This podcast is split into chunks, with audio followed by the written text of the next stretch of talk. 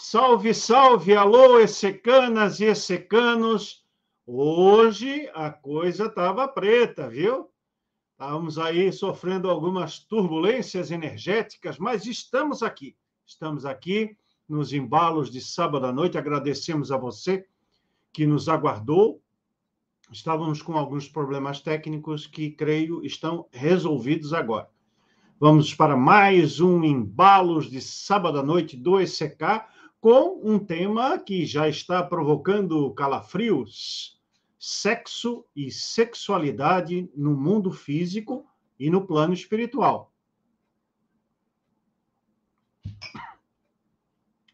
Vamos iniciar a nossa live com um pequeno trecho contido no Evangelho segundo o Espiritismo, para ambientar a nossa conversação dessa noite. Conforme todos nós sabemos, Kardec, em O Evangelho, o segundo o Espiritismo, apresenta alguns textos contidos nos evangelhos canônicos, interpretando-os segundo as leis espirituais que o Espiritismo apresenta como vigentes em todos os mundos habitados. No capítulo 23, intitulado Não Separeis o que Deus juntou, ele apresenta alguns apontamentos valiosos, não só sobre o casamento, como sobre o divórcio, afastando então o dogma da indissolubilidade do casamento, erigido pelo cristianismo enquanto religião oficial, catolicismo romano, e as suas derivações históricas. Vamos resgatar, então, o texto contido neste capítulo, que faz referência ao texto de Mateus, capítulo 19, versículos 3 a 9, onde Kardec arremata. Na união dos sexos, a par da lei divina material, comum a todos os seres vivos, há uma outra lei divina, imutável, como todas as leis de Deus, exclusivamente de caráter moral que se chama a lei de amor. Quis Deus que seres, atentem bem para essa expressão, que seres se unissem não só pelos laços da carne, como também pelos da alma, a fim de que a afeição mútua dos esposos se lhes transmitisse aos filhos, e que fossem dois, e não um somente, a amá-los a cuidar deles e a fazê-los progredir. Consideramos, nós do ECK, que esse texto é uma importante baliza para dar um pontapé inicial à nossa conversação dessa noite em mais uma live do ECK. Vamos trazer, então, o nosso convidado, que já é figurinha carimbada aqui no ECK, colaborador de mão cheia desde a primeira hora, nosso querido Paulo Rezinski. Vem para cá, Paulo. Cheguei, ó, cheguei, Marcelo. Chegou chegando. Cheguei chegando. E aqui estou primeiro querendo saudar a todos os nossos espectadores aí, o pessoal que está nos vendo, e vamos trabalhar aqui a doutrina e dar o melhor que a gente possa fazer por ela. Né? Muito bem, Paulo. Seja muito bem-vindo à bancada mais fraterna, mais simpática, mais alegre da Vamos internet espírita brasileira. Oi? Vamos fazer o que é o nosso dever, é transmitir conhecimento e, e, e a doutrina, né? porque a gente está vivendo, eu respiro doutrina, o tempo todo eu respiro ela. doutrina e futebol, né? são as duas coisas. Muito bem. Veja, o Paulo Rezinski é médico psiquiatra pelo Instituto de Psiquiatria da Universidade Federal do Rio de Janeiro, nossa terra natal, do Paulo e eu. Possui títulos de especialista pela Associação Brasileira de Psiquiatria e pela Escola Médica de Pós-Graduação Carlos Chagas, a PUC do Rio de Janeiro. É também é, membro da Federação Brasileira de Psicanálise e membro associado da International Psychoanalytical Association de Londres.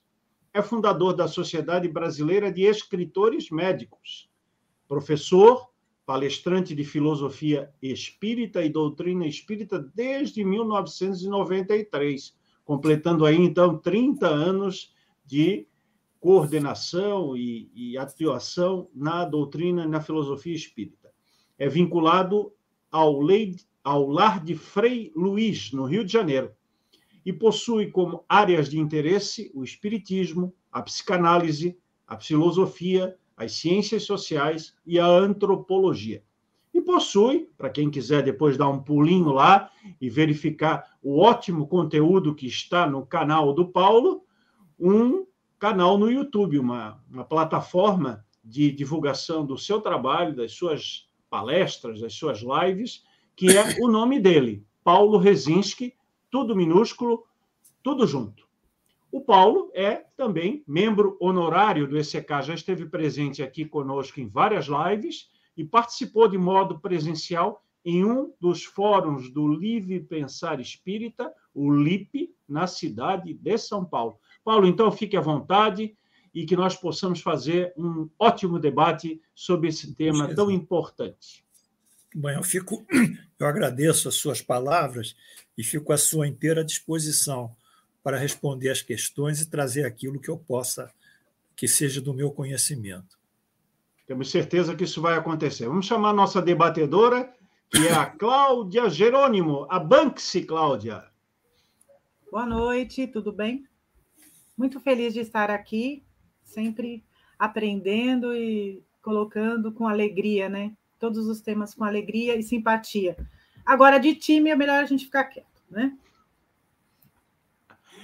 A Claudinha é corintiana, viu, Paulo Rezinski? Nós somos flamenguistas, eu e você, mas a é. gente convive é, amistosamente, com muita alegria, afinal de contas, são as duas maiores torcidas do país, são clubes irmãos, e nós aqui também somos irmãos enquanto espíritas, e vamos sim fazer um debate muito produtivo. A Cláudia, Claudinha para os íntimos, hum, é formada em secretariado, atuou na área e atualmente está na área administrativa de uma automecânica. É oradora, expositora e orientadora de grupos de estudos espíritas sendo membro ainda do grupo de teatro do Centro Espírita Irmão X, na Grande São Paulo.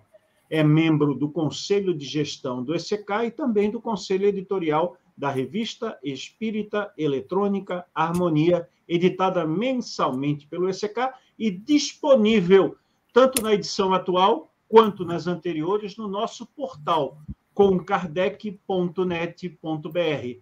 Dá uma chegadinha lá, e observa a nossa revista e também todos os outros materiais disponíveis para você que quer estudar o Espiritismo dentro da proposta filosófica de Allan Kardec, tratando de temas da atualidade com seriedade, com bom senso, mas sempre com fraternidade e muita alegria.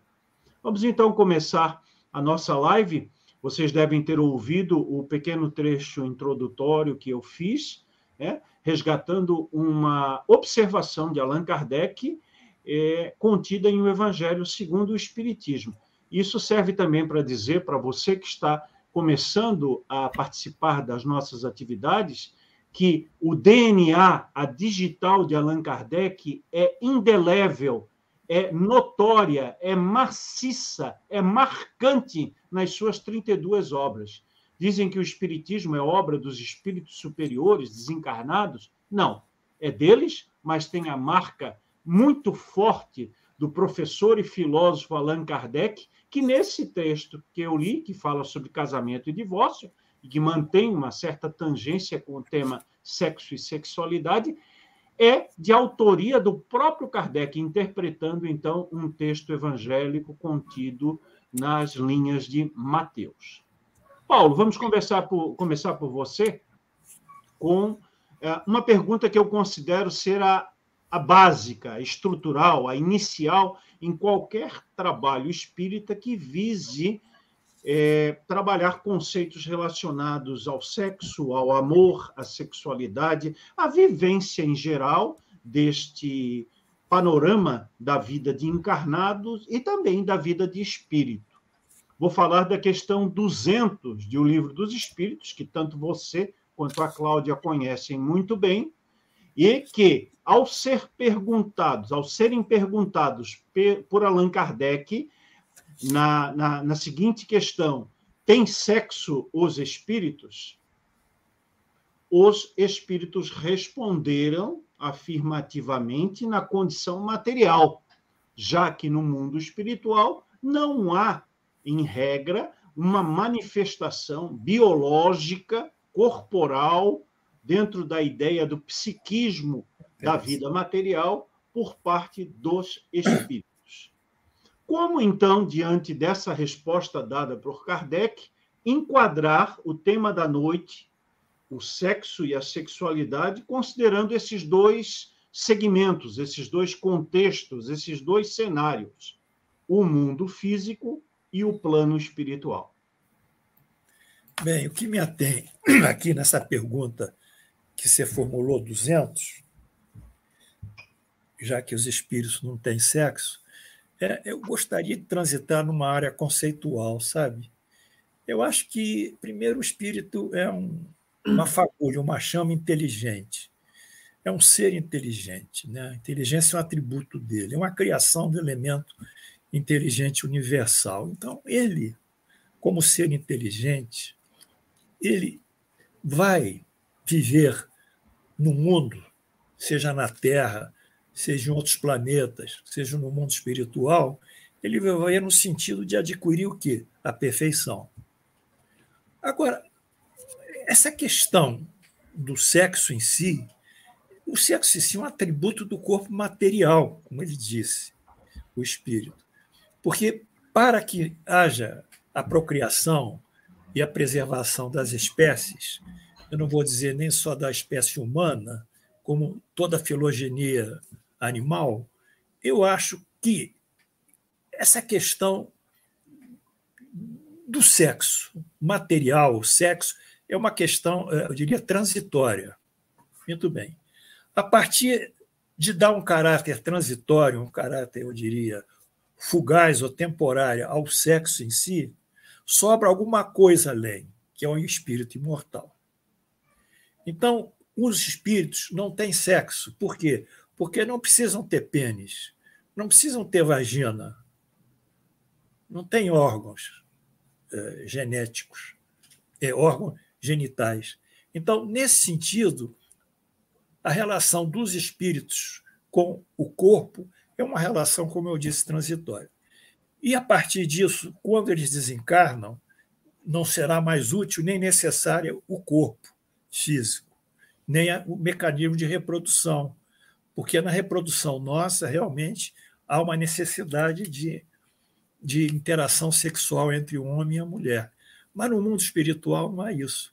Então, como eles se aproximam? Se eles não têm sexo, eles se aproximam pelas leis da afinidade. Eles se aproximam por esse sentimento de empatia, de entendimento e num ponto mais sublime do amor.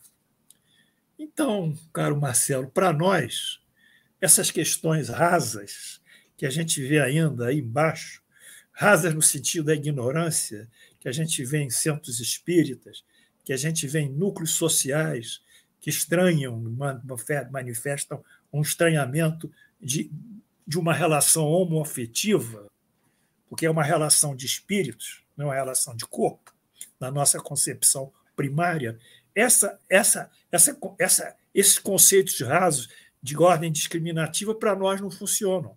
Então, nós temos que impulsionar uh, os nossos ouvintes, sei lá, os nossos, as pessoas que nos ouvem, as pessoas que são nossos alunos, para essa realidade.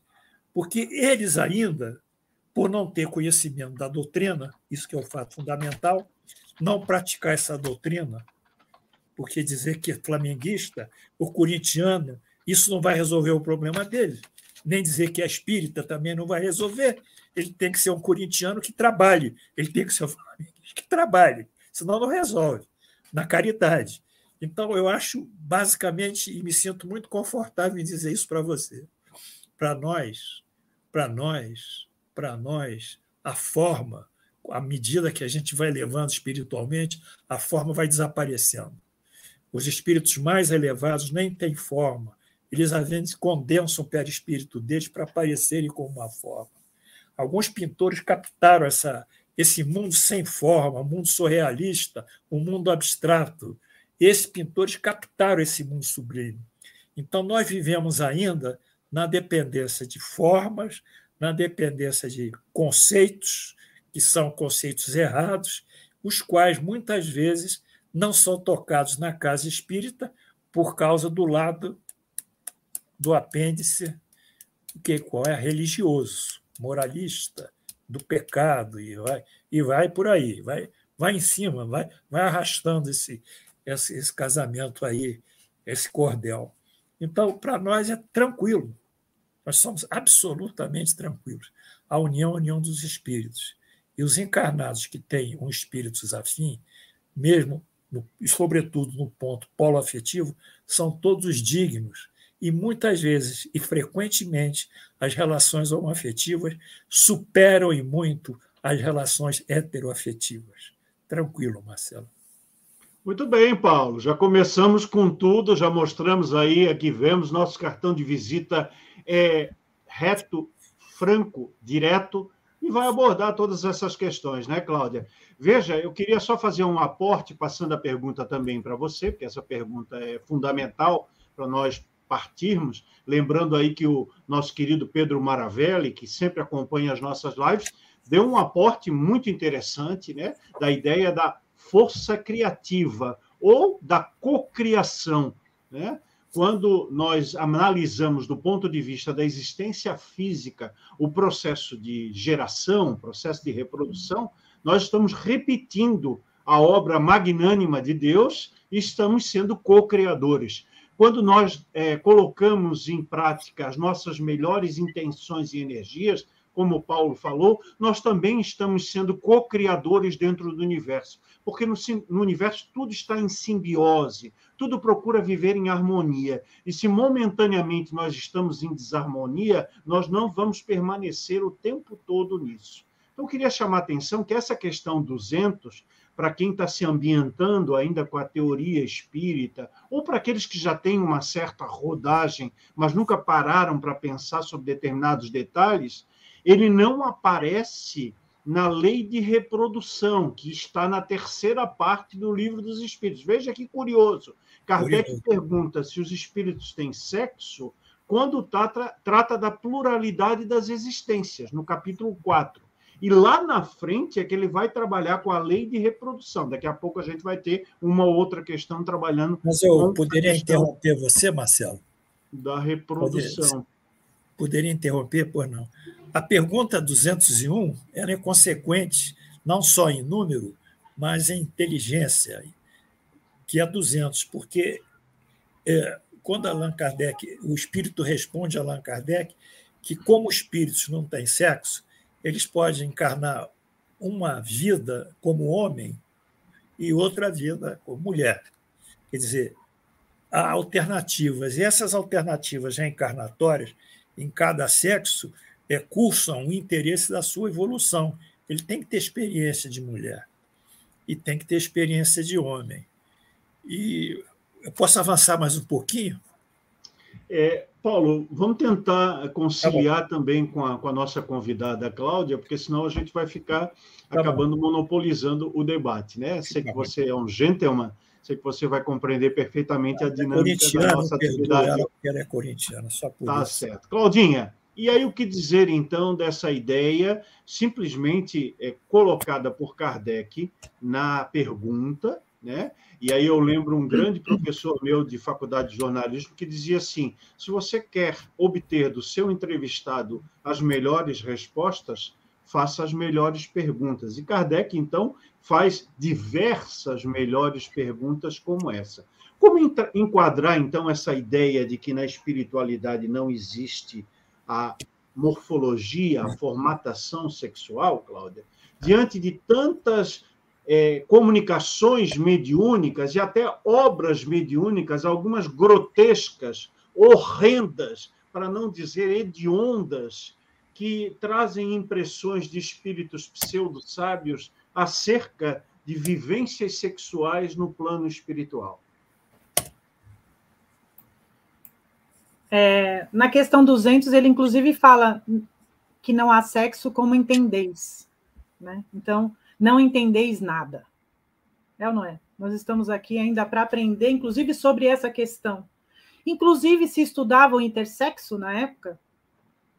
Então, homem, mulher e o intersexo fica como? Também temos que pensar sobre isso. Né? E essas, muitas dessas é, esses romances mediúnicos têm muito de preconceito do, do, próprio médium, se a gente analisar friamente, e de alguns espíritos também. Porque nós não estamos em evolução, todos nós, então eles também estão. Então eles também têm os conceitos e preconceitos da época que viviam. Hoje nós temos muito mais conhecimento da ciência do que há 50, 60 anos atrás. Então eles vivenciavam aquilo. Então eles traziam o que vivenciavam, não é? Hoje nós sabemos muito. Inclusive, como o Paulo falou, né? É, de, ele caiu, inclusive, de dois é, a gente se unir sexualmente e em um momento para trazer um outro ser à vida, é a criação.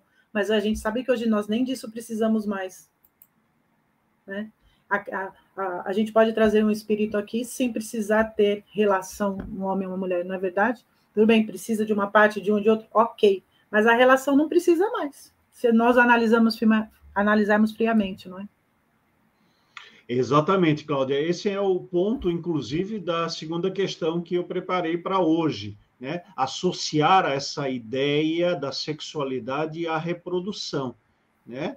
É, nós, a verdade, é, observando a, a, a, lei de reprodução, que está no capítulo 4 da terceira parte do livro dos Espíritos, ele se refere especialmente ao, ao contexto do nosso planeta, a Terra. Né? Não há como nós projetarmos como será a questão da reprodução e da sexualidade em mundos mais avançados do que a Terra. Kardec fez perguntas há 160 anos atrás, considerando esse contexto, o contexto humano espiritual da fase de provas e expiações. Fase essa que nós ainda não superamos. Então, a pergunta que eu vou fazer primeiro para você e depois para o Paulo, que está ali meio no breu, meio na escuridão, Não, mas a luz vai caiu, surgir. Caiu a luz aqui em Teresópolis, ah, caiu tudo. Eu estou no celular agora. Tá bom. Então vamos aguardar aí que, que você Não. entre com toda a luz daqui a pouco na segunda pergunta. Eu estou perguntando para a Cláudia, Paulo, não sei se você acompanhou, como encarar a sexualidade além da reprodução, já que a igreja, principalmente, as filosofias derivadas do cristianismo é, primitivo, que se transformaram em religiões é, cristãs e agora também neocristãs, neopentecostais, etc., é, sempre contextuaram a sexualidade associada à lei de reprodução. E aí nós vamos lembrar o adágio bíblico crescei e multiplicai-vos. Então, eu pergunto para a Cláudia: dá para falar de sexualidade para além da reprodução? Você gosta de colocar a gente numa situação difícil, né? Muito obrigada, amigo. Claro que dá. O prazer, o amor, o estar junto, a sexualidade vai muito além do ato sexual, né? Está no companheirismo, no amor, no carinho, na conversa, no crescimento. A, é, é, é, a sexualidade é parte do amor, e o amor só faz crescer. Né? Então dá para se falar assim, além disso. Infelizmente, se criou aquela coisa da igreja, é para reprodução, né? Ou então, ah, você tem que ficar junto com aquela pessoa que você casou. Ah, não pode isso, não pode aquilo, não pode aquilo, não pode aquilo. O que, que acontece? As pessoas se reprimem. Houve momentos, inclusive há ainda em muitos países, que a mulher não pode nem ter prazer, né? onde é, é, até ela é decepada, não pode existir prazer. E isso é dolorido, né? Isso é dolorido. Imagina, a gente que tem uma liberdade, uma certa liberdade de imaginar esse tipo de coisa, é muito difícil, é dolorido mesmo, porque é uma coisa que deixa você pleno, né? É gostoso, é, faz parte da vida, né? Paulo, o Espiritismo não tem, então, esse papel de revolucionar os conceitos cristãos, ditos cristãos, né? que ainda estão presos à forma, à letra. Eu acho que ele caiu, né? Então, eu vou, vou, guardar essa pergunta para quando ele conseguir retornar. Nós estamos hoje é, sendo testados, né? Já teve uma resistência inicial na nossa entrada, o meu computador e a minha internet aqui estavam muito aquém do que a gente costuma é, trabalhar. Resolvemos e agora é, a coisa está lá com, com o Paulo. Espero que não, não te atinja também, Cláudia, porque senão vai ficar um monólogo, né? Eu vou partir para a próxima questão até que o Paulo possa é, retornar. Né? É, dentro da, da tua fala inicial, e também o Paulo tocou nisso, nós hoje podemos entender é, uma liberdade, um cenário mais amplo, onde diversas manifestações ou diversas vertentes da sexualidade estão postas na mesa são respeitadas e as pessoas que ocupam esses papéis, novos papéis, alguns não tão novos assim, no desempenho da sua própria sexualidade e da harmonia que buscam também a partir da sexualidade, têm oportunidade de ver é, respeitadas essas posições. Então, nós temos a sexualidade homo, a sexualidade hétero, a sexualidade bi, cis, trans, pans, pan e até a não sexualidade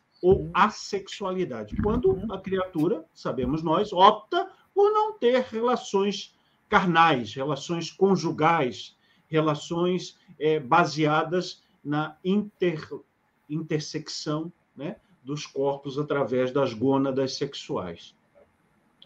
Pergunto, Cláudia, essas distintas manifestações que o nosso cenário atual consagra, reconhece e felizmente respeita, estão relacionadas ao mesmo tempo ao raciocínio e à sensibilidade dos espíritos ou à inteligência e aos sentimentos? Você vê essas manifestações como é, uma conjugação dos fatores intelectuais, cognitivos e de sensibilidade ou dos sentimentos dos espíritos? Obrigada, viu? É, é, do senti eu acho que inteligência, sentimento, uh, vivência. E, e, se nós pensarmos bem, Marcelo, ainda tem coisas que nós não entendemos como exatamente funciona, né? Então, isso acho que vem da, da, inteligência e eu acho que vai aprimorando. Eu acho que tudo isso está sendo aprimorado conforme o tempo. Então, as pessoas estão conseguindo é, colocar para fora os seus sentimentos. Imagine como que era no passado. Né? Então, hoje, e, inclusive, eles conseguem se entender melhor. Né? Então, talvez que isso se ligue na inteligência. A inteligência de entender como é, funciona o seu corpo, o seu sentimento, né, o seu redor. Então, tem a ver com a inteligência, com o sentimento, com o amor. Muito bem, exatamente isso. Não tem, não tem dificuldade nenhuma nessa questão. É justamente para que a gente possa pensar que as manifestações de natureza genésica, de natureza sexual, elas enquadram as duas vertentes ditas pelos espíritos superiores como sendo caminhos de espiritualização. Né? Você que está na nossa live pela primeira vez, ou você que já está há mais tempo nos acompanhando, sabe que é dito, é repetido como quase um mantra na, na, nas instituições e grupos espíritas, de que o espírito é similar a uma ave, né? tem duas asas, e ela bate a asa da intelectualidade e a asa dos sentimentos para buscar o equilíbrio entre essas duas facetas, entre essas duas vertentes, para que o espírito possa alcançar voos mais altos em termos de progresso espiritual. Essa é uma ideia poética, mas que tem toda a relevância quando nós tratamos do tema sexualidade.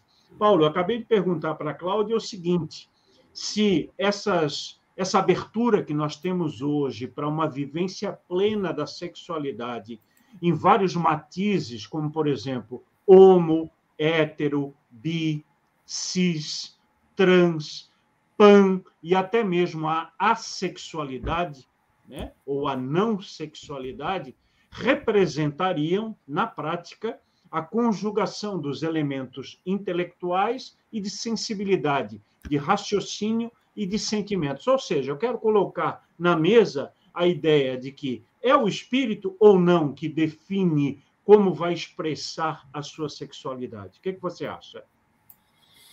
É, isso aí é muito importante, essa pergunta. E eu vou permitir para relatar aqui uma experiência, uma investigação do meu professor Freud em 1908. Esse é um caso clássico e que tem que ser divulgado. Chama-se Dora, o caso Dora. Ele estava investigando as histerias de conversão daquelas mulheres ainda no hospital. Já era em Paris, não era mais o Hospital Salpêtrière, era o outro que ele trabalhava. Ele verificou durante um transe estéreo, que é uma alteração da consciência, aquela senhora que chama-se Dora, né, deu pseudônimo, ela manifestava tendências homoafetivas conjugadas às tendências alternadas heteroafetivas. Aí o Freud ficou surpreso com isso, né?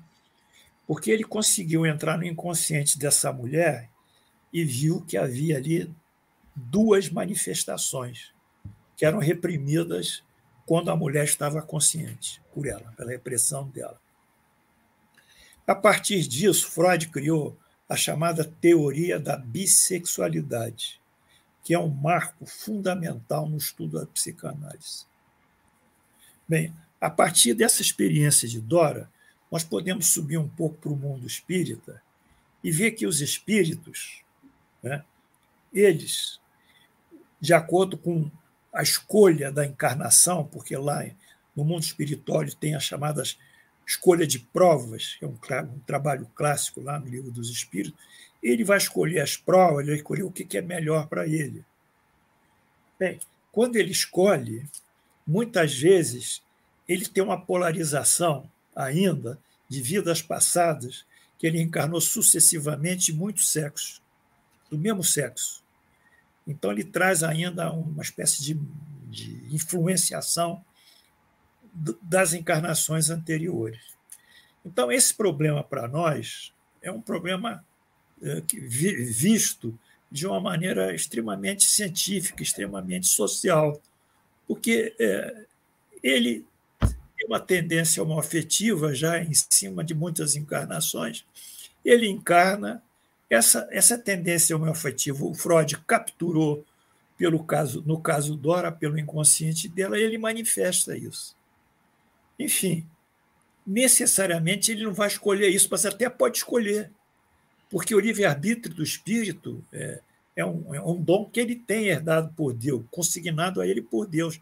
Então, nós não podemos ter juízo crítico, ter censura, ter a mão pesada. Nós não podemos ter isso, meu Deus. Nós temos que entender essa dinâmica da vida, quando o caminho comum de nós, é até aqueles que estão mais embaixo de nós, no sentido intelectual, é se acender para Deus. Então, essa humanização, de uma certa forma, essa espiritualização da compreensão da sexualidade tem que permear todos aqueles que se dizem seguidores da doutrina espírita. E mais um tempo à frente, permear próprias, o próprio zelo sociais, o próprio tecido social, no sentido de abrigar eles cada vez mais, inseri-los cada vez mais.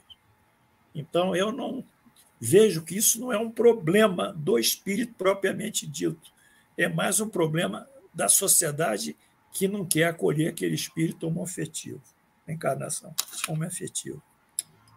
Muito boa essa colocação, Paulo. É, gostei muito de você se referir a dois conceitos que são é, muito presentes no trabalho do ECK: humanização e espiritualização.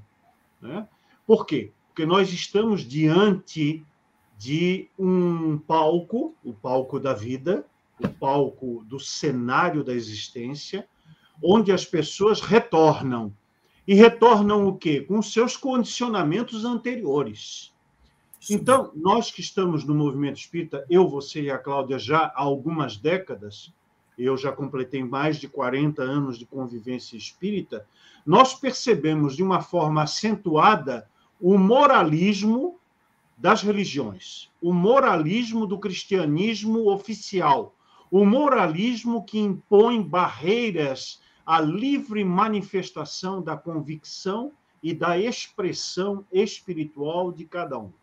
Então, nós que estamos dentro de uma doutrina humanista e espiritualizada, acabamos repetindo comportamentos atávicos que foram marcantes, pelo menos durante os últimos dez séculos. Veja, eu estou falando de dez séculos, estou falando de mil anos, justamente de uma educação moral repressora e marcada pela anulação das personalidades por força de uma convicção religiosa, moral dominante.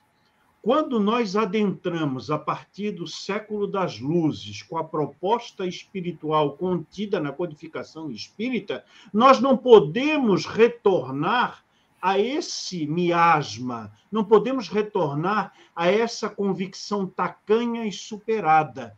Temos que ser amplos, temos que abrir o leque de manifestações. O que não significa, em nenhuma hipótese, que nós vamos converter o ambiente dito espírita como um ambiente de laissez-faire, onde cada um faz o que bem entende, onde ninguém respeita o outro, não respeita a ética da convivência não é nada disso.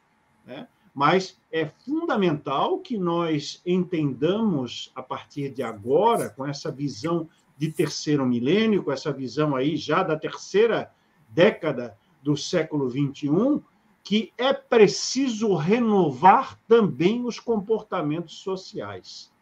Então, vamos fazer mais uma questão que enquadra essa ideia de transformação que a doutrina espírita nos traz para a ideia do sexo e da sexualidade. Paulo e Cláudia. Durante praticamente 60 anos, o movimento espírita se afastou de Allan Kardec e acabou adotando como continuadores da obra de Kardec alguns autores espirituais recebidos, recepcionados pelos dois maiores médiuns do Brasil do século passado. Esses médiuns são Divaldo Pereira Franco, ainda vivo, e Francisco Cândido Xavier, que já nos deixou em 2002. Esses espíritos encarnados como médiuns tinham, segundo inclusive uma fala do Paulo, afinidade espiritual para as determinadas comunicações. São dois médiuns reconhecidamente celibatários, ou seja, sem expressão da sexualidade ativa na existência atual, e que recepcionaram para falar de sexo e sexualidade ex-religiosos, na formatação, inclusive, de batina, togados um padre e uma freira, que se propuseram a dar lições espirituais sobre o sexo e a sexualidade para os espíritos encarnados que, diferentemente deles, médiums, não fazem uso ou não fizeram uso da sexualidade ativa, da sexualidade plena na atual existência. Esse condicionamento me parece, Cláudia, vou perguntar para você primeiro, me parece muito parecido com aquilo que acontece na Igreja Católica. Né? Eu, por exemplo, fui é, padrinho de casamento de uma pessoa na Igreja Católica. Fui convidado pela amizade e, e tive que participar de um curso de noivos e curso de padrinhos e madrinhas de casamento. Tive que ir lá na igreja me submeter à organização é, estrutural da sociedade católica para poder figurar como testemunha num casamento para honrar o convite que me foi feito. E lá nesse curso de noivos, de padrinhos, de madrinhas, estavam um sacerdote e uma freira ministrando orientações para os noivos, os padrinhos e as madrinhas sobre vida conjugal, sobre vida familiar, sobre reprodução, sobre sexualidade, etc. Também tenho conhecimento, porque tenho amigos católicos, que quando tem um problema conjugal, um problema na relação do casamento, é comum que os casais procurem a paróquia onde são orientados por padres e freiras. Eu queria entender, à luz do Espiritismo, esse paradoxo.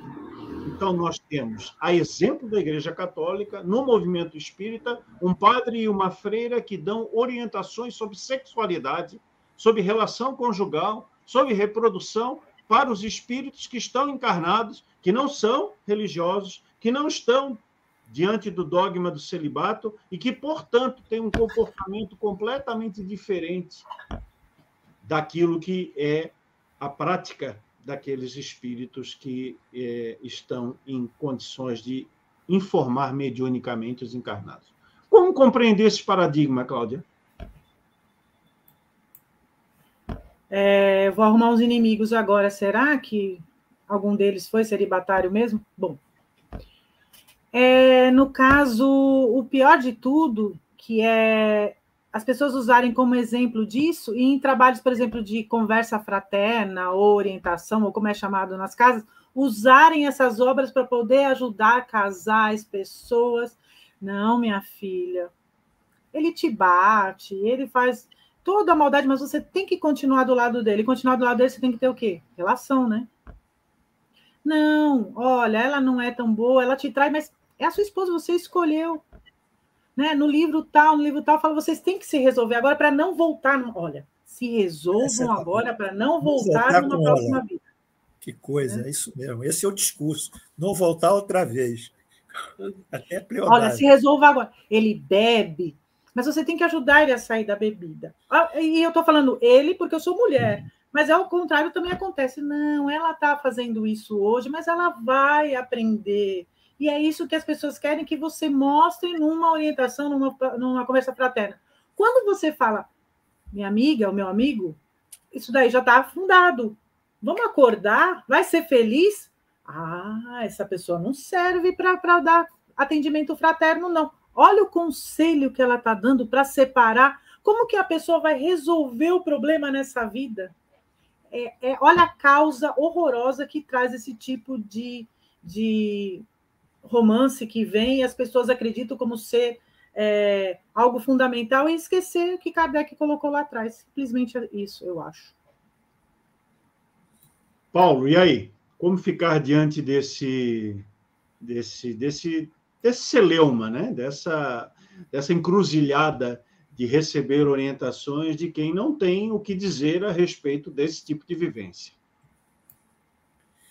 Marcelo, querido, a gente deve trabalhar mais, eu, você, a Cláudia, nossos amigos, divulgando esses verdadeiros conceitos espíritas da nossa doutrina. Porque a ignorância vai fertilizando. Não é só ignorância, ignorância, superstição, misticismo, é, fundamentalismo, vão fertilizando essas cabeças de tal forma que eles vão aceitar esses fenômenos, esses fatos anormais, como normais.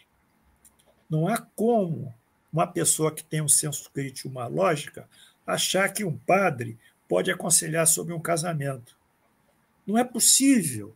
Por quê? Porque, do ponto de vista lógico, ele não, não tem a experiência do casamento, ele não viveu o casamento. No máximo, se fosse muito inteligente, ele só teria a teoria, os conceitos.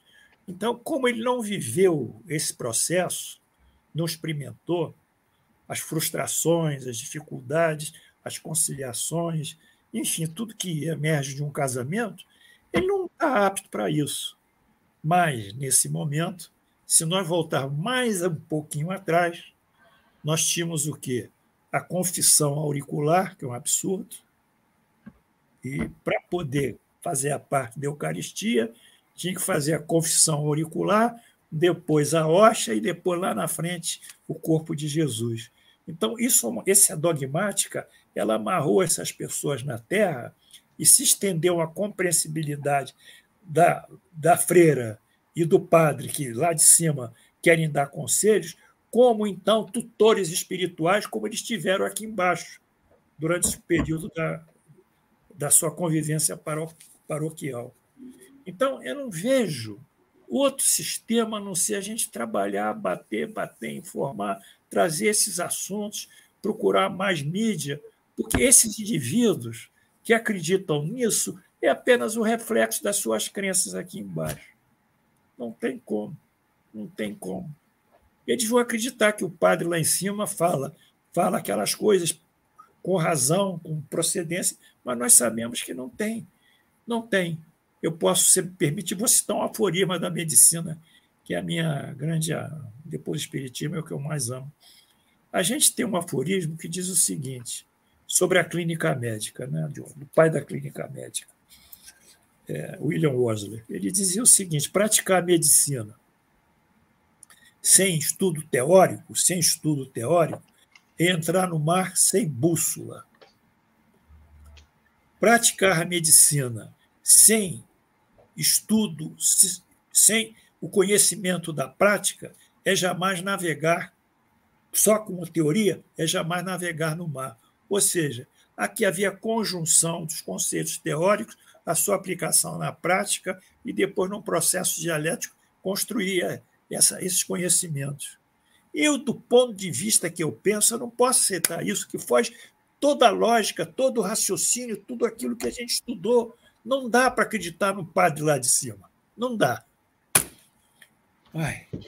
É, nós temos um pouco de, de, de radicalidade nessa questão. Né?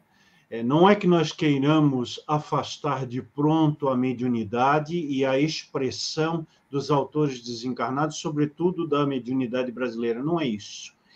É, pelo contrário, é pegar cada tipo de informação, cada tipo de mensagem, cada tipo de livro e fazer a seleção, o crivo com base na racionalidade, com base na fidedignidade em relação aos princípios espíritas. Quando nós trazemos para um debate como esse a produção mediúnica brasileira, não é para desclassificá-la, não é para diminuir os médiums nem os espíritos que estiveram presentes no processo de continuação do intercâmbio da, da, do plano físico com o plano extrafísico. Não, não é isso é justamente para valorizar o trabalho pioneiro de Allan Kardec, que fez essa seleção que nós, no Brasil, deixamos de lado. E nós passamos a mitificar médiums e espíritos como se eles fossem portadores de uma verdade espiritual que eles não possuem. Esse é um ponto essencial do trabalho do ECK, que a Cláudia e o Paulo estão destacando hoje, no sentido de devolver para nós a questão da autonomia. Você não é obrigado a aceitar nem acreditar nada, nem mesmo o que está nas obras de Allan Kardec. Você tem que fazer o cotejo disso com a sua realidade individual, com a sua realidade espiritual e com o uso do raciocínio fazer a seleção das informações que realmente é, fazem sentido para a sua existência. Paulo, tem uma pergunta aqui que é uma pergunta que vai dar uma oportunidade de nós tratarmos de uma questão mais ampla do entendimento da sexualidade. Eu perguntaria a você o seguinte: existe sexualidade além da vida? Não, a sexualidade é uma expressão do sexo não é isso? E o sexo pode se exprimir através de relações corporais ou através de sentimentos também. Uma, quer dizer, a sexualidade em si não existe, ela exprime o sexo. Eu voltando lá atrás mais uma vez à minha psicanálise, ela fundamenta-se na libido, que a libido é uma energia primária que, segundo Freud, ela, ela energiza todo o organismo vem do cérebro, é libido, é libido. Não é sexo. Ela pode ser libido visual para os pintores, pode ser libido para aqueles intelectuais, onde é que ela se adere, o indivíduo desenvolve as qualidades dele, né? eventualmente vícios.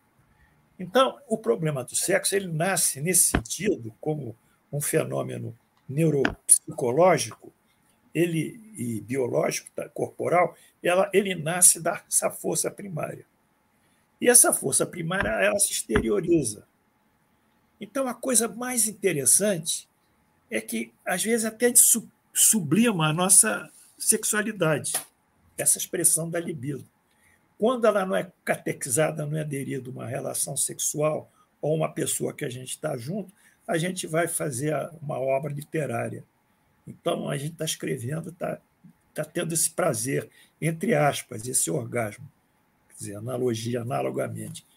Então, nesse sentido, eu acho que é, a gente. É, a questão da sexualidade será sempre primariamente uma expressão da libido que se vai se reverter num sexo, mas que desse sexo se transforma em outros tantos instrumentos do homem para lhe configurar um prazer, uma realização. Então, quanto mais se eleva o espírito, menos a sexualidade é importante. E mais as suas obras de criação são valorizadas para ele. Quer dizer, a sexualidade é uma expressão ainda dentro de um contexto, eu diria, evolutivo ou biopsicológico, é alguma coisa ainda que tem que melhorar e evoluir. Agora, a sexualidade ela tem um comprometimento, que é a reprodução da espécie. Mas não é viver em função dela, nesse sentido. A reprodução da espécie é necessária. Quer dizer, a relação entre o homem e mulher, a conjugação sexual.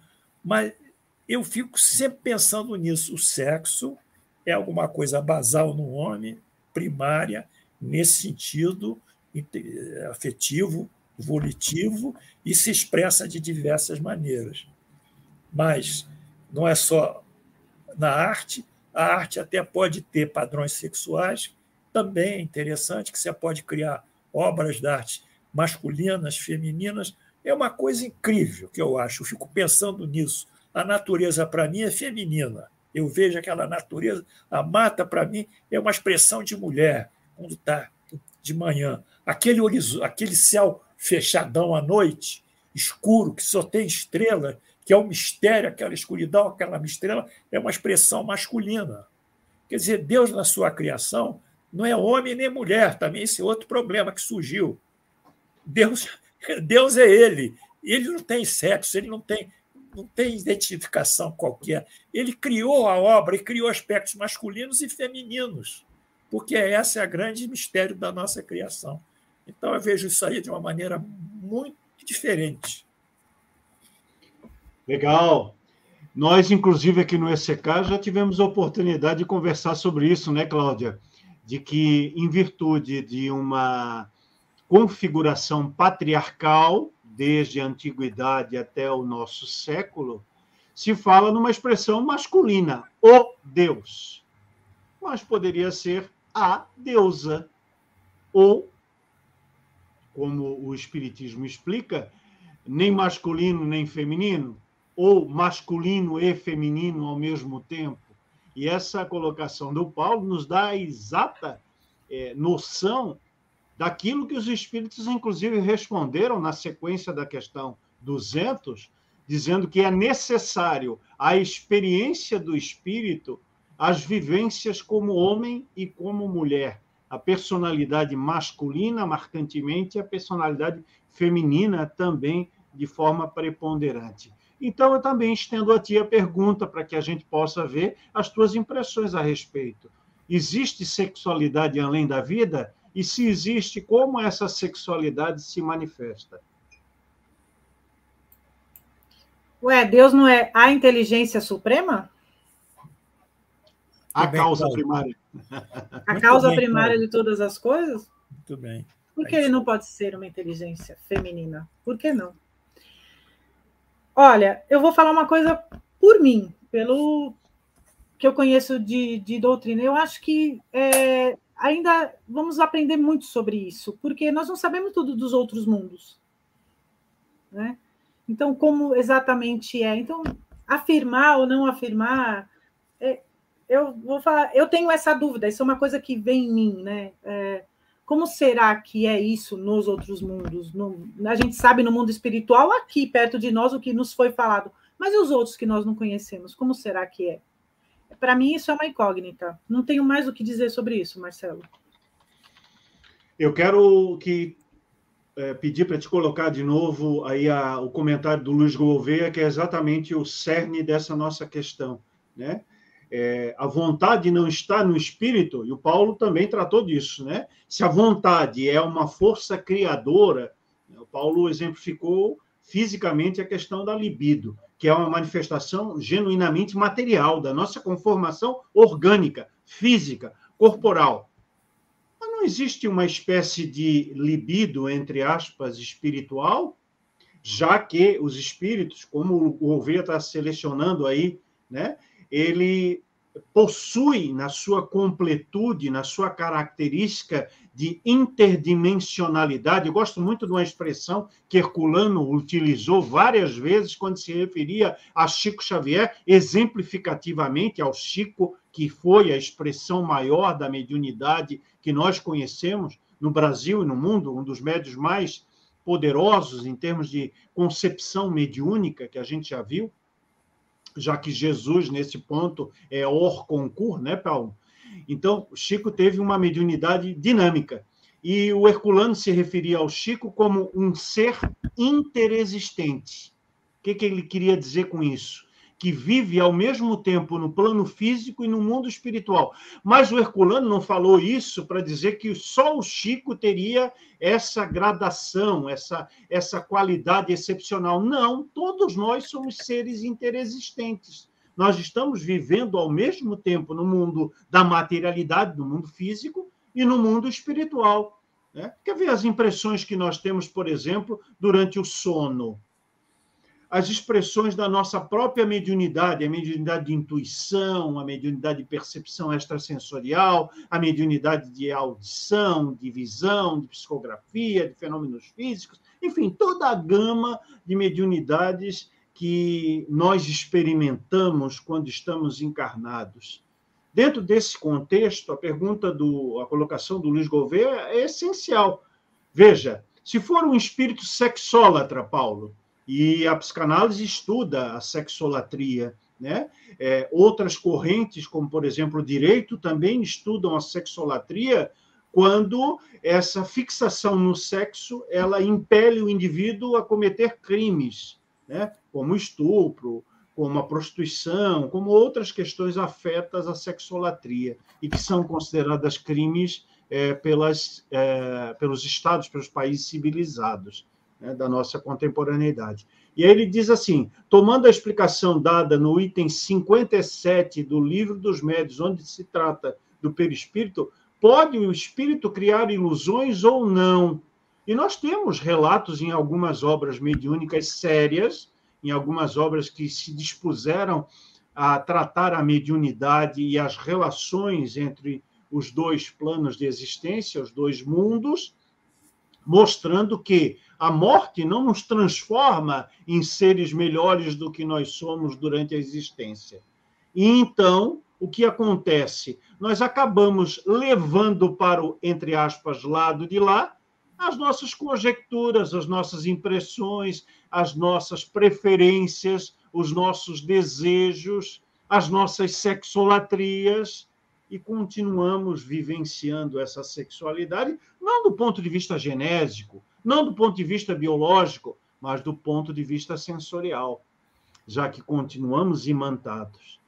E aí eu estendo essa minha fala para que o Paulo fale um pouquinho mais fazendo associação entre o espiritismo e a ciência médica, a ciência psicanalítica, para explicar, por exemplo, por que, que alguns espíritos que vivenciaram a sexualidade de uma forma exagerada, quando desencarnam, parecem continuar imantados àquela ideia, parecem continuar é, desejando se associar a pessoas que, encarnadas, têm o mesmo comportamento que eles tinham enquanto encarnados e o quanto isso pode, pela teoria de O Livro dos Médios, representar, Paulo, um comportamento obsessivo.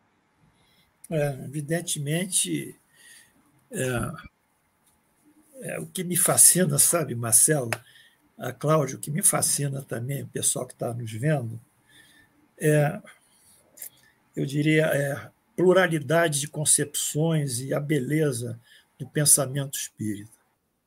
Veja só, os espíritos vivem imersos, segundo o professor Kardec, no chamado fluido espiritual, que seria uma energia do mundo espiritual, energia matéria, mundo espiritual. E eles têm a capacidade, porque esse fluido é muito dúctil, é muito plasmável, é? ele tem a capacidade de emitir um pensamento e o que ele pensa aparecer como se fosse numa tela de televisão. Allan Kardec fala muito bem isso no laboratório do mundo espírita, no livro dos médios, que tem um sujeito que apareceu fumando um cachimbo para o médium. Né? Mas tudo isso, é cachimbo, roupa, veste, sexo, tudo isso são condições de projeção mental. Eu fico me, me fazendo as minha, minhas reflexões sobre o nosso lar não seja uma grande projeção mental que o cara cria e acredita naquilo. É como se estivesse vivendo o sonho em vigília. Essas são as projeções, e vem as narrativas, aquelas coisas. Então, eu acho que quando o espírito ele desencarna e tem essa, é, eu diria, essa constância de sexual, essa, essa ninfomania quase, podia dizer, esse, esse indivíduo ele não deixa de pensar nisso. Ele não deixa.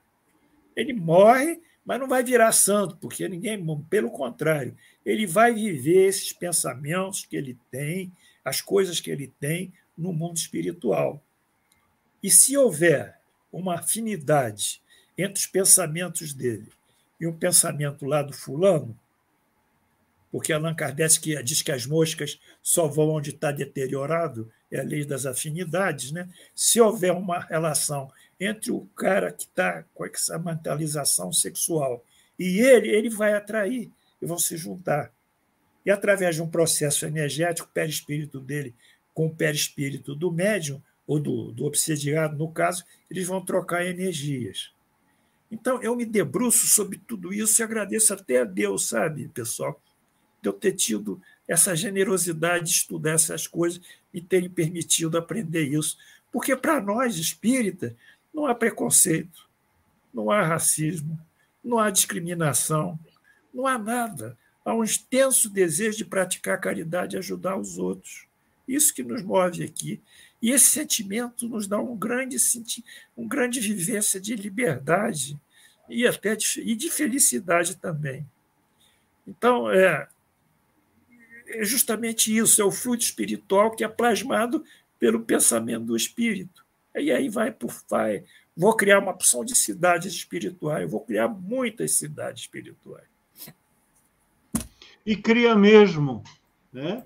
Eu costumo dizer, Paulo, quando a gente conversa sobre é, contribuições da mediunidade brasileira e pontos divergentes da mediunidade brasileira em relação à obra mediúnica contida na codificação de Allan Kardec. Os espíritos eles podem emitir opinião sobre tudo. Aqui na nossa vida normal, nas redes sociais, as pessoas não é, se arvoram no direito de opinar sobre tudo. Né? Então, está se discutindo uma questão social, jurídica, filosófica, pedagógica. Tem gente ali que nunca tratou desses temas de uma forma consubstanciada, de uma forma aprofundada, mas a liberdade das redes sociais permite que cada um fale o que pensa, o que acha, o que a sua cabeça é, orienta, para onde o nariz aponta. Né? E nós temos lugares no planeta onde a discussão é mais aprofundada, mais embasada, como, por exemplo, as universidades, as academias, os laboratórios de pesquisa e de ciência. Né? Então, essa dicotomia ela também existe no plano espiritual. onde nós deixamos o corpo físico, né, Cláudia? E continuamos a ser exatamente o que somos. E aí, quando a gente trata de vida no mundo espiritual, eu costumo usar um exemplo. Você já assistiu o filme Os Outros? Acho que sim. Né? Se não assistiu, assista. Eu não vou dar spoiler do filme, mas a ideia do mundo espiritual contida em muitas obras mediúnicas brasileiras é exatamente o que está escrito no filme Os Outros. Porque muitas das vezes nós achamos que é o mundo espiritual, mas é apenas o mundo material na nossa condição de desencarnados. Então nós enxergamos tudo aquilo que existe plasmado, construído nesse plano ou em outros planos habitados dentro da conformidade da pluralidade dos mundos habitados, conforme o Espiritismo, e achamos que estamos aí num lugar onde tem meios de transporte para espíritos, onde tem edificações para espíritos, onde tem escolas, fábricas, hospitais para espíritos, e na verdade são os espíritos desencarnados encarnados convivendo em ambientes físicos. Da mesma forma como nós, encarnados, percebemos pela mediunidade a presença dos desencarnados. Fica difícil entender isso, porque nós ainda estamos no padrão da materialidade e queremos encontrar do outro lado de, da vida as mesmas construções materiais que temos aqui à nossa disposição numa vida física. Posso contar, uma, posso contar uma vivência minha sobre isso? Claro. É engraçado, né? Um, umas duas semanas antes de você me convidar para essa live, num trabalho mediúnico, eu conto porque foi comigo, é, houve uma manifestação e e eu me senti, o espírito se aproximou e ele começou a dizer. E ele disse que se sentia à vontade de falar que muitas pessoas ali no grupo, inclusive, se é, enganavam em achar que quando desencarnasse é, não teria os mesmos sentimentos como encarnado. Que ele era um rapaz diferente. Ele falou: Olha, eu sempre fui um rapaz diferente, como diziam na minha época eu sofri alguns conceitos ou alguns preconceitos, mas eu consegui viver com quem eu amava, mas foi muito difícil. E ele falou: Eu agradeço a algumas pessoas do grupo, porque essas pessoas reconhecem e entendem e auxiliam pessoas como eu, que amam pessoas quando encarnados no mesmo sexo. E ele falou: e hoje eu tenho os mesmos sentimentos. Meu espírito tem os mesmos sentimentos. Eu percebo as mesmas coisas. Eu estou em ambiente. Ele fala que ele frequentava ambientes de pessoas que pensavam igual a ele, que ele aprendia, que ele estudava e que ele estava muito feliz de perceber que a cada dia as pessoas estavam entendendo melhor. E isso me fez me sentir muito bem, inclusive, essa manifestação. Eu falo porque foi comigo, né? E eu achei isso muito interessante. Eu falo, nossa, quando você me convidou, eu falei, puxa, parece que foi uma preparação para a live. Eu vivenciar esse sentimento de que ele me passou. Foi muito bacana, tá? Eu falei, eu acho que eu deveria contar isso aqui. Que tem a ver com o que você falou agora. Isso é a verdadeira humanização do trabalho espírita, porque nós, muitas das vezes, e o Paulo também é testemunha disso, porque trabalha há muitos anos numa instituição séria que encara a mediunidade realmente como um trabalho de orientação para os encarnados e para os desencarnados. A maioria dos espíritas que estão trabalhando na mediunidade acham que nós somos os operadores da mediunidade. Nós estamos os, os, operadores da caridade. A mediunidade que nós estamos fazendo é para beneficiar os desencarnados. Quando, na verdade, o processo é recíproco, é de reciprocidade. Nós vamos beneficiar alguns desencarnados que vão comparecer às reuniões mediúnicas, mas o maior contributo será para nós, para que nós aprendamos sobre a realidade espiritual. Então, muita gente acha que uma reunião mediúnica é para doutrinar esclarecer, evangelizar desencarnados. Não. Uma reunião mediúnica é para propiciar esse intercâmbio. E aos moldes do professor Kardec, uma reunião mediúnica poderia atender os espíritos que estivessem de alguma forma perturbados, estivessem de alguma forma desconhecendo a realidade do pós-morte, estivessem ainda afeiçoados às condições da matéria mas seria um espaço grandioso para que nós in, in, in, é, estabelecêssemos um intercâmbio com criaturas mais adiantadas do que nós e essas seriam muito úteis para nos trazer impressões sobre a vida espiritual. Então, nesse pequeno exemplo de uma realidade mediúnica vivenciada pela Cláudia, nós podemos abrir aqui um leque de situações onde o espírito foi beneficiado, o desencarnado, mas nós também, como encarnados, fomos muito beneficiados de compreender essa realidade que há por detrás do chamado véu da morte, por entender como os espíritos é, sentem a condição de desencarnado e o que é que eles procuram do ponto de vista da sua realidade espiritual para se sentirem mais à vontade, para se sentirem diante daquelas impressões que tiveram durante a existência física, mas agora com uma visão mais ampla, por não estarem aprisionados ao corpo físico. Meus queridos, eu quero fazer agora com vocês uma pequena brincadeira, uma brincadeira séria. Né? É, vocês conhecem é, no ECK a nossa vinculação com a música.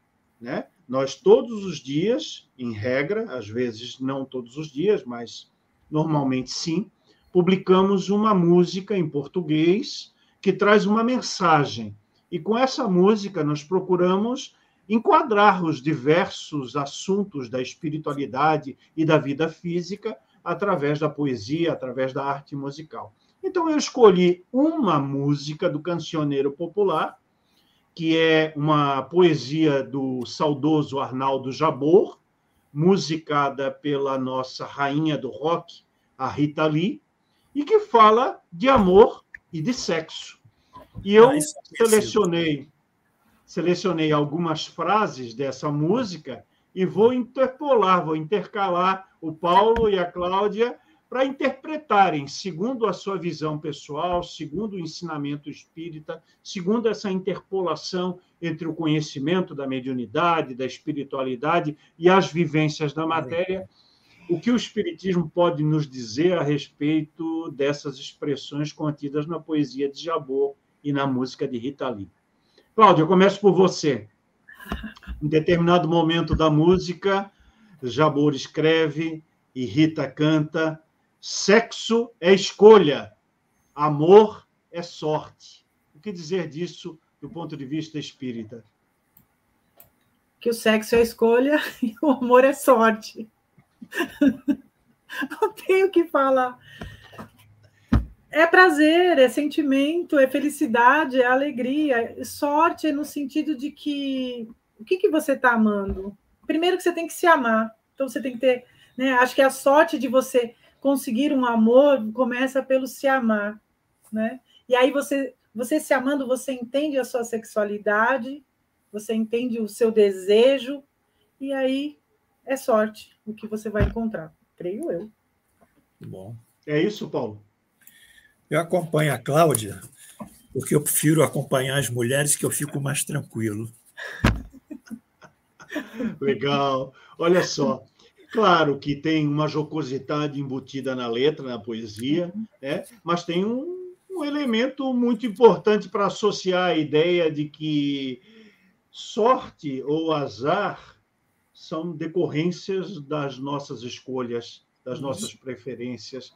Né? Nenhum de nós é entregue à própria sorte, nenhum de nós pode se dizer sempre bem-aventurado ou mal-aventurado a gangorra da nossa existência pressupõe, a montanha russa das nossas vivências pressupõe que, ora, nós estamos numa situação de equilíbrio, podemos ir para uma de desequilíbrio e vice-versa, e na sequência das nossas existências vamos trabalhando esses pontos positivos e negativos e vamos crescendo com isso. Paulo, agora começo contigo. Outra frase do Jabor diz assim: O amor nos torna patéticos e o sexo é uma selva de epiléticos. Eu acho que a Boa está dramatizando muito, está radicalizando muito. O amor não se torna patéticos. O verdadeiro amor nos eleva, porque é um ato de desprendimento e convivência comum, em que dois indivíduos de mesmo sexo ou, ou de sexos diferentes se unem para promover uma relação construtiva para ambos. O amor nos eleva, não é patético. E o sexo não pode ser epilético, porque epilético é um ato, é uma convulsão cerebral em que o indivíduo não tem consciência do processo convulsivo. O amor não faz epilético, o amor faz gozar, faz ter prazer. É outro sentido, nos solta um bocado de endorfinas e nos deixa muito bem, graças a Deus. São algumas loucuras sadias, se fizéssemos aí um trocadilho, né? As vivências do amor e da sexualidade nas nossas peregrinações, nos nossos aprendizados. Cláudia, o amor é cristão e o sexo é pagão? O amor é tudo que ele quiser. Ele pode ser cristão, não cristão, o que for. O amor é tudo de bom, fala a verdade. E, e, e pagão, o que é ser pagão? É ser feliz? Então eu sou pagã. É, na, na, sua colocação anterior, eu me lembro de uma série chamada Grace Frank, que são duas senhoras é, octogenárias e que ela e fala sobre a descoberta né, delas da sexualidade dos dois maridos, que eles acabam se separando delas e eles vão vivenciar o amor deles. Né? E elas também das descobertas do corpo e de, de outras vivências de amor, e inclusive da amizade entre elas. Né? É muito interessante para o nosso debate de hoje. Aí eu me lembrei da, da sua colocação anterior da música aí da Rita. Depois coloca, por gentileza, aí na, na, na, escrita em alguma das nossas plataformas o, o nome da série, se algum, uhum. algum dos nossos internautas é, quiser conferir essa sua dica. Né? Uhum. Paulo, é, o que fazer então para nos livrarmos desses conceitos que a religião nos impôs, né? dizendo que o amor é uma coisa que pertence à cristandade e o sexo, em oposição, seria pagão? Bom, a filosofia hindu, a Vedanta, ela diz que o grande mal do homem é a ignorância. Toda a raiz do sofrimento, toda a raiz da dor, toda a raiz de tudo que constrange o homem é fruto da ignorância dele sobre a sua própria origem e seu próprio destino. Então, essas, esses, eu diria, claro-escuros, esses esses fogos de artifício que, que aí a música, que a letra toca do Jabu para explodir, patético, convulsão, dramático. Essa, essa confusão que ele arma verbal, na sua, no seu verbo, para nós realmente é, é diluída pelo sentimento puro de amor. Porque eu pego tudo que ele escreveu, boto no saco, amarro, como eu sou também, gosto do ecossistema, vou bater numa, numa vasilha lá que vai levar para o ecossistema e digo o seguinte, Jabu, eu quero amar, é meu problema, e ser amado. Se eu não puder ser amado, eu amo e faço a caridade. O resto, cara, é problema seu. Certo. Devolveu para o Jabor, então, a provocação. O Jabor está lá em cima, tem que conversar é. com ele. Ou está por aqui, né? O lá em cima, na verdade, é aqui. Então, continua, Paulo o Jabor também diz nessa toada que o amor é divino e o sexo é animal. É isso mesmo? Não, não. Tudo é divino. Tudo é criação de Deus. Não existe nada animal nesse sentido bruto. Toda a construção de Deus, que a própria natureza espelha a criação de Deus, a inteligência dele, tudo é belo, tudo é sublime, tudo é perfeito. E mesmo na imperfeição, há uma perfeição que a gente não conhece. Nas grandes contradições, há uma lógica que é uma inteligência. Então, eu não acho nada disso. Eu acho que tudo é divino, que nós temos que procurar nesse cipó que a gente vive no mundo, essa floresta fechada, a trilha que vai nos levar lá em cima, no cume da montanha, e nos fazer mais felizes, vendo um horizonte que antes nós não vimos. Mas até o animal é divino, né? Porque tudo que é da nossa é natureza é animal também é foi criado por Deus. Tudo, tudo é divino. Exatamente. Claudinha, amor é para sempre. Sexo também. Sexo é do bom, amor é do bem. Pois é, né? Amor para sempre. O amor não é o que une todos os seres do universo aí? é o nosso pelo menos o que a gente conhece de maior sentimento. E o sexo faz bem, não faz? Então é para sempre também. Pelo menos o para o sempre que a gente conhece. Eu fui católico durante muito tempo, sabe, Paulo? É, durante quase 12 anos da minha vida eu fui católico, né? Berço coroinha, católico. Coroinha?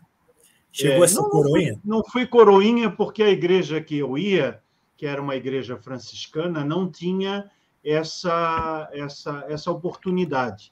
Né? Eles acolhiam as crianças, os adolescentes, mas não tinha uma escola de coroinhas. Ninguém era preparado para ser efetivamente alguém de batina naquela época, auxiliar do padre. Senão eu teria sido, não haveria problema nenhum, porque eu gostava muito da missa. E uma vez eu, eu escutei de um padre muito querido, um jovem padre da igreja é, de Santo Antônio de Pádua, aqui em Florianópolis, uma expressão que eu guardei para toda a minha vida. Ele, reproduzindo uma das epístolas é, de Paulo, disse o seguinte: Tudo o que ligares na terra será ligado no céu, e tudo o que desligares na terra também será desligado no céu. E eu encontrei nesta frase uma correspondência na filosofia espírita, né? quando fala que os laços, né, os laços de família, os laços de afeição, eles não desaparecem com a morte. Pelo contrário, eles são ainda mais apertados, ainda mais fortalecidos. E nós que estudamos as relações entre os espíritos, os que estão encarnados e os que estão desencarnados, essa ideia de céu figurado desaparece, mas permanece no lugar dela a ideia da espiritualidade. E o que, que acontece conosco? E por que, que a Cláudia puxou essa ideia de que tudo é permanente, tudo está em, em permanência? Porque a relação que nós travarmos com os outros encarnados, ela vai prosseguir no plano espiritual, ela vai prosseguir em outras existências, dando essa ideia de completude, dando essa ideia de grande família espiritual. E é por isso que a ideia de fraternidade é muito presente na filosofia espírita. Não no sentido cristão do termo, mas no sentido de genealogia espiritual. Todos nós somos filhos de um mesmo pai, todos nós somos isonomicamente criados e também teremos um destino final isonômico. Todos nós seremos felizes, plenamente felizes, um dia. Paulo, Jabor diz assim: amor é um, sexo é dois. O que, que você acha disso? Não, amor é dois, sexo é dois na tua contabilidade, na tua matemática é diferente. É e aí, Cláudia? É um ou é dois? É dois nos dois, né? Começa de um, se pensarmos, porque eu preciso me amar. Porque se eu não me amo, se eu não me conheço, se eu não me entendo, como, que eu, como vai ser gostoso amar e como vai ser gostoso o sexo? Porque quando a gente conhece, principalmente nós mulheres, precisamos conhecer muito bem o nosso corpo, e vocês também, né? Porque aí é muito mais gostoso, muito mais prazeroso, tanto o amor quanto o sexo. É verdade ou não é? A Júlia está colocando aí, sem amor próprio não tem como amar o outro, né? E essa ideia está presente na obra espírita, porque nós precisamos nos conhecer para nos amar, e a partir daí, ao nos conhecermos e nos amarmos, temos condições de amarmos o diferente, que não é tão diferente assim, mas que é a personalidade do outro que nós precisamos respeitar. Cláudia, sexo antes, amor depois? Amor antes, sexo antes, amor depois, sexo depois, e tá tudo bem. Fazendo confusão, hein? Anarquia, hein? Isso é anarquia.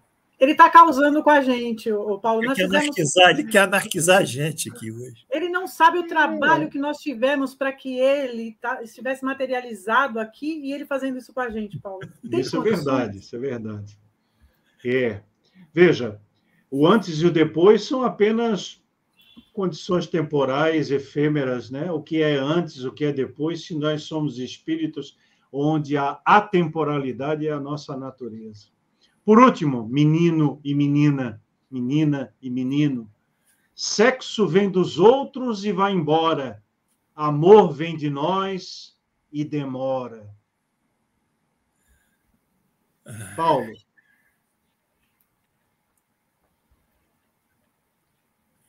Está errado isso.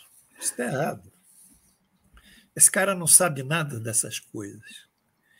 Precisava fazer uma sessão mediúnica, pedir para ele baixar e ter uma conversa com ele muito, muito pessoal.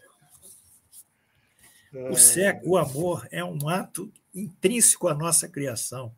Nós fomos criados por um ato de amor. Deus nos ama tanto que nos criou a imagem dele, a semelhança.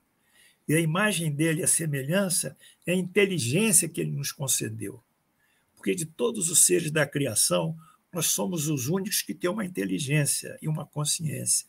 Essa herança não é herança material, é herança da, espiritual do nosso espírito. Ele nos criou. Então, é, o ato de amor está intrínseco a toda a criação. Isso não tem nada a ver, não tem nada a ver. Dá vontade de chegar lá na praia, tirar os mariscos da pedra e começar a jogar em cima dele. Mariscada lá. Porque essas coisas são tão doidas que, que eu não. É como dizia lá um filósofo indiano: perguntas absurdas, respostas absurdas. É tão absurdo isso que eu não posso responder, só se for metáfora. E aí, Cláudia, qual é a metáfora embutida nisso? Ah, é, eu acho que ele estava passando por um momento aí de, de pensando nos, nos, próprios sentimentos, na é verdade. E ele estava falando do amor entre duas pessoas, né? Ali, ele, ele não estava levando para um lado espiritual, ele estava vendo só ali a carne. Então ele achou tudo isso, né? Então, como diz o Paulo, não tem muito o que comentar, não. Bom, eu não vou falar nada, vai que você vai perguntar.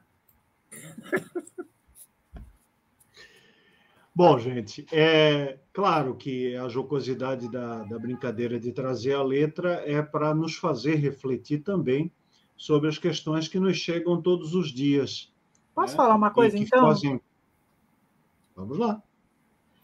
Ela fala que, que amor é bossa nova e sexo é carnaval, né? Vamos falar um negócio, tem hora que bossa nova é uma delícia, mas tem hora que bossa nova é um saco.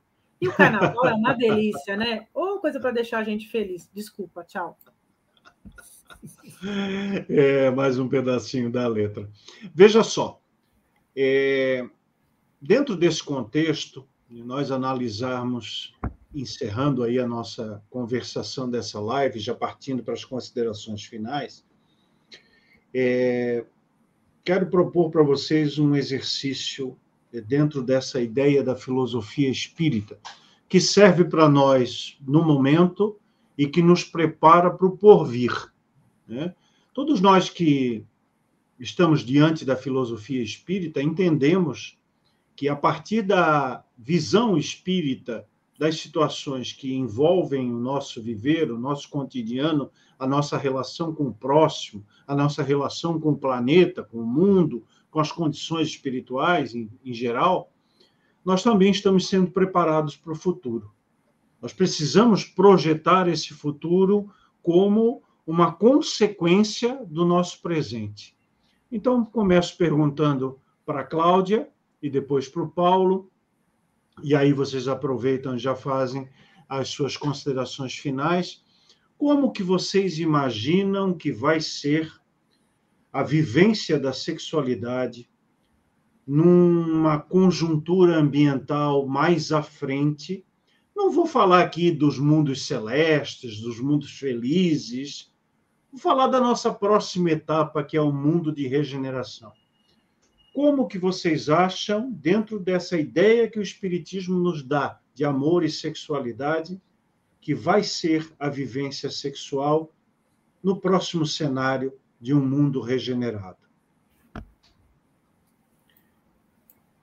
Olha, Marcelo, é, como está andando hoje é, com a maioria, principalmente de quem vive perto de nós e dentro do Espiritismo, é claro, tem aquela minoria que acha que tem que ser homem, mulher, aquela coisa, mas a grande maioria é, percebe o amor e a sexualidade como uma coisa muito mais ampla, né? De, de, de, seres que se amam, que estão juntos e eu acho que isso vai cada vez mais ser mais amplificado. Né? Hoje a gente já começa a perceber que as pessoas conseguem viver juntas e é, tanto é, os avanços, inclusive, da, da própria medicina, os avanços da, da, das próprias é, políticas públicas, dos direitos, dos deveres. Então, isso vai cada vez mais se amplificar e vai ser muito mais natural. Eu acho que a palavra para a regeneração é natural, é a naturalidade de você ser quem você é, de você poder vivenciar aquilo que te faz bem, né?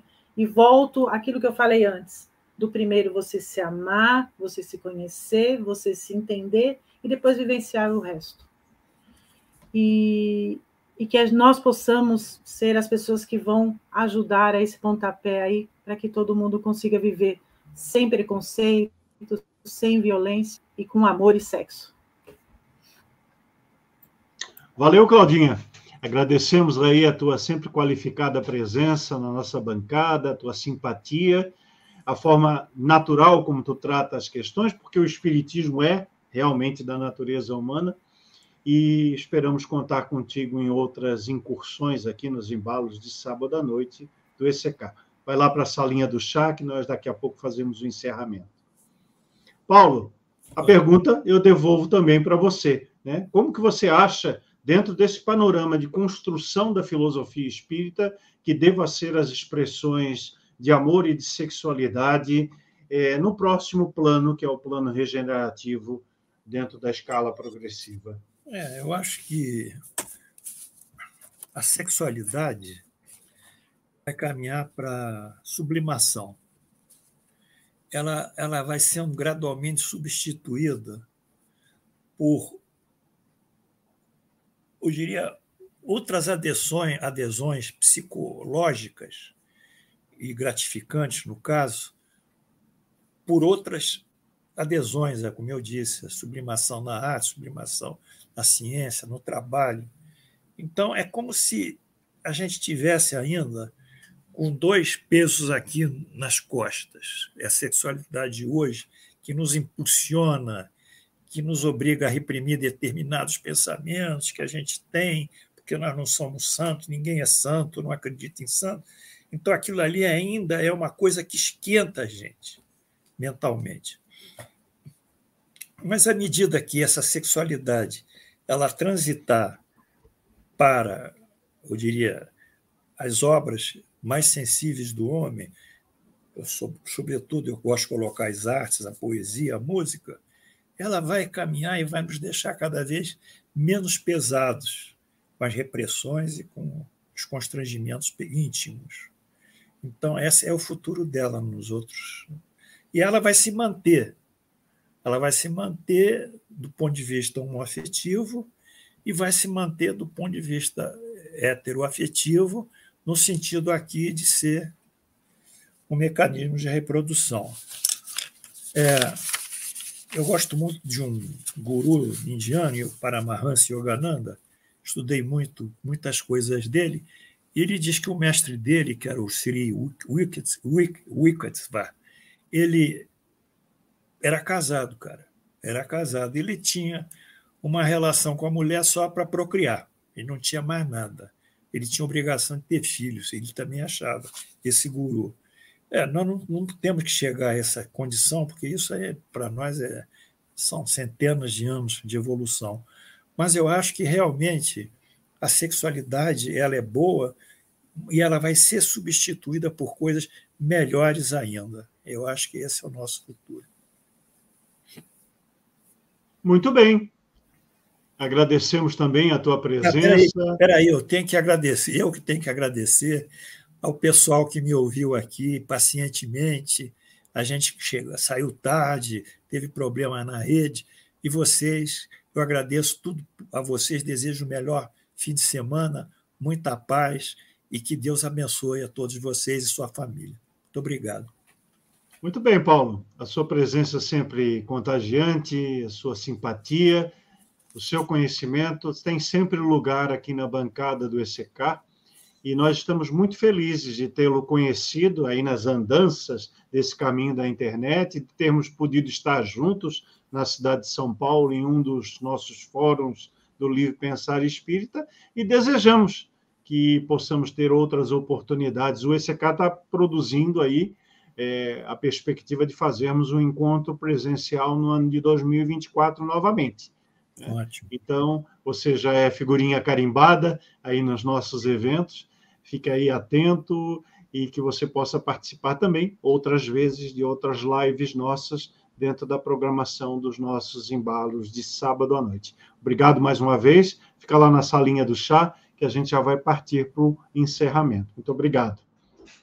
É isso, gente. Queria pedir para vocês, quem ainda não é inscrito, se inscrever no nosso canal youtube.com C barra Espiritismo com Kardec e também a você que acompanhou a nossa transmissão pelos canais parceiros Espiritismo Cast e TV Espaço Espírita, a nossa, o nosso agradecimento pela presença, pelos comentários, pelas perguntas, pela audiência, que você possa também se inscrever nos nossos canais e transmitir recomendar as nossas lives aos seus amigos, aos seus conhecidos, aqueles que já são espíritas, aqueles que têm alguma afinidade ou simpatia com a filosofia espírita, para que nós possamos ampliar cada vez mais esses laços de união, de afinidade que estão presentes nas nossas iniciativas.